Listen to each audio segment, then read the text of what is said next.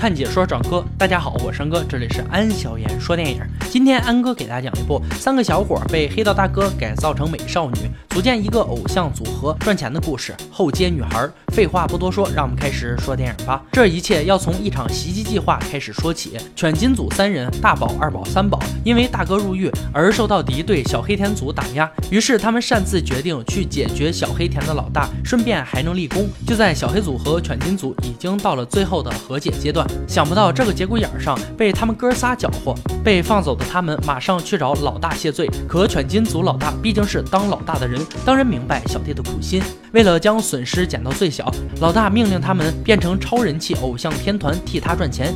于是三人连夜被送往泰国做起了变性手术，接着到韩国去做号称千人一面的整容手术。就这样，极道女孩组合成立。当三人回来的时候，曾经帅气的脸庞已然不见，取而代之的是可爱的面容和胸前的两坨硅胶。大宝不再是大宝，他的新名字是小爱，而二宝现在叫小珍，三宝也改名叫千家。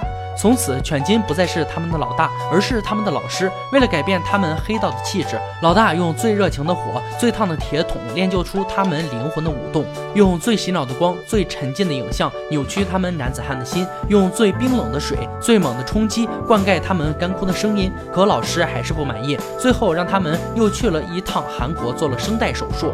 于是他们成为了舞台上最闪亮的美少女。之前迫于老大的压力变性出道，可哥仨做梦都想不到。居然真的火了，小珍十分忧愁，千家相当郁闷。作为三人中的老大，小爱鼓励着他们不要因为女儿身而忘记了黑道魂，活成铁骨铮铮的纯爷们儿是他们必须铭记的生存之道。可自从当了偶像，他们的生活习惯发生了翻天覆地的变化。兄弟三人休息时喝点小酒解闷，却被老大发现，狠狠批评了他们：“你们见过哪个偶像是喝酒的？偶像必须喝百分之百的纯果汁。”老大给他们的定义是：成为偶像就不再是普通。人，而是天使。偶像到了晚上七点就得换上睡衣，抱着玩偶跟他说话，然后就睡觉。偶像是不会放屁，不会抠鼻孔，是世间最纯洁、最美好的存在。哥仨不敢多说，只能默默的祈求着快点过气。可老大也不是魔鬼，为了培养他们，请了最近当红的摄影师拍写真。他们哥仨以前追债的时候，拍别人的裸照就有经验，但如今这么认真的被拍，他们僵硬的表现就像条咸鱼。他们为了不被老大惩罚而努力的忍耐着，不管对方。满嘴羊驼消音伺候，还是动手动脚的舔颜行为，可犬金老大才不准别人糟蹋他的赚钱工具。于是，善良的犬金老大将导演流放到了南美洲。三人没有辜负老板的期望，小有所成的哥仨为了回馈粉丝，办了一次握手大会。不料遇到了敌对帮派的老大，还在通缉状态中的小黑田、小爱。一想到他们现在的遭遇，忍不住双手握得更用力了。但小黑田却不禁兴奋的言语调戏，其他粉丝看不过眼，上去护着他们哥仨，但却引发了一场骚乱。在骚乱中，不知道是谁报了警，小黑田因此被捕。看到曾经的死对头这个下场，哥仨一边感叹粉丝的威力，一边感叹世事无常。晚上，千家一个人偷偷学习了萌萌的舞蹈。被小爱发现，想起三兄弟拜把子的场景，千家记起了那句坦诚相见的誓言，于是便出现了不可描述的画面。接下来接受记者采访时，三人也不知道收敛，将平时生活中的臭毛病通通说了出来。回去后自然迎来老大的一阵暴打，他们还偷偷去了监狱看望组长。在说破了自己的身份后，组长说，虽然外形变了，但黑道之魂还得继续燃烧。于是回去后，他们在街上摇旗呐喊，要肃清黑社会这样。的言论，没想到演唱会依然火爆。小珍和小爱对这样的生活越来越厌烦，但是千家似乎很享受，而且还获得了两万粉丝。千家解释，这么做的原因是不想达不到业绩被老大惩罚。其实做这些的时候，他很痛苦。千家是这么说的，但是还是暗暗的高兴着。在老大的安排下，他们很快推出了第一张专辑，并要求一天内卖出一百张 CD，而地点则选在了无人问津的大桥下。三人跳唱 rap 了一整天，只卖出了三张。老大觉得一切都是人设不够强的关系，于是给他们加强了设定，让千家把欧尼喊成妮妮，这样才是真正的妹戏，粉丝才会感动的泪光闪闪，这样他们才会赚得盆满钵满。来到小珍这边，老大让他尝试。如病毒感染般热情活泼的人设，最好可以进行转换装特训，尝试不同的造型。而作为队长的小爱，老大暂时对他还是挺满意的，赞作为领队设定，如果生病或者受点小伤什么的，还坚持演出会更吸粉。毕竟老大也不是魔鬼，给小爱安排的明明白白的，上演了一场完美的悲情营销。这老大当的也太强人所难了点儿，台上风光无限，卖力的唱着，回去后不觉失去了人生的意义。虽然不太情愿，但老大的话也不能当耳边风。于是哥仨思考着自己的价值，他们不约而同的选择回去见家人，寻找自我的意义。回到家的千家理所当然的没有被父亲认出来，虽然一番解释后终于证明了身份，却发现父母已经离婚了，而且父亲还娶了一个高千家一届的学姐。后妈看到这么可爱的千家，上来就是一顿撕。还以为是父亲又重新找的小三。另一边，到家的小珍驻足而望，没变性之前，父亲曾经告诫过他，千万别进黑社会，因为他自己就是黑道中人。如果给他一次重来的机会，老爹想要重置他的人生。自从那次以后，他和父亲闹翻，就再也没回过家。还没做好心理准备的小珍，决定先去完成老大的特训指令。也不知道是遗传了谁的基因，虽然小珍之前很抗拒女儿身，但穿着不同的女装，她很爽。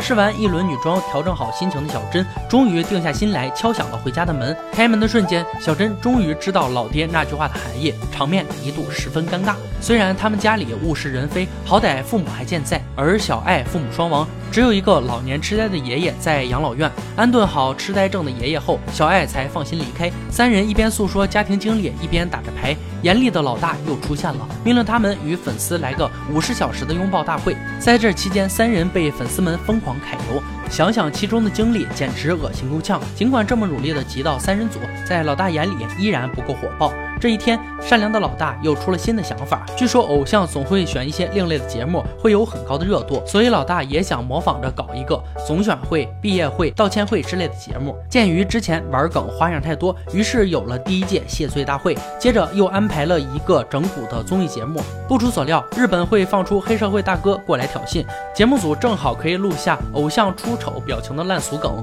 没想到三个可爱的妹子，一个比一个彪悍。揪着混混们不放，当场就要交他们做人。当得知混混竟然来自比他们犬金帮更高的社团时，吓得赶紧跪地谢罪。于是老大的计划又被搞砸了。作为惩罚，他们将猜拳选出一个人退出极道女孩，换上清纯可爱的小美。毫无疑问，人气最少的小爱被踢出局，小珍被安排为新的队长，而小爱也理所当然接受了老大的惩罚。但小珍第一次做队长带队出演，急于表现的她没有把握好尺度，不仅没把最棒的节目。带给粉丝，还无意中伤了新成员小美，害得小美没有办法参加接下来的周年表演。小珍和千家毫无疑问的被问责，而后面的演出只有他们哥俩抱团。另一边被流放的小爱无家可归，就像一条不被需要的丧门犬，每天吃着路人投放的狗粮。这一天，在天桥底下的小爱被真爱粉们发现，得知小爱的经历后，纷纷祈求她回归极道女团，还说有一名骨灰级老粉因为她毕业而受到打击入院。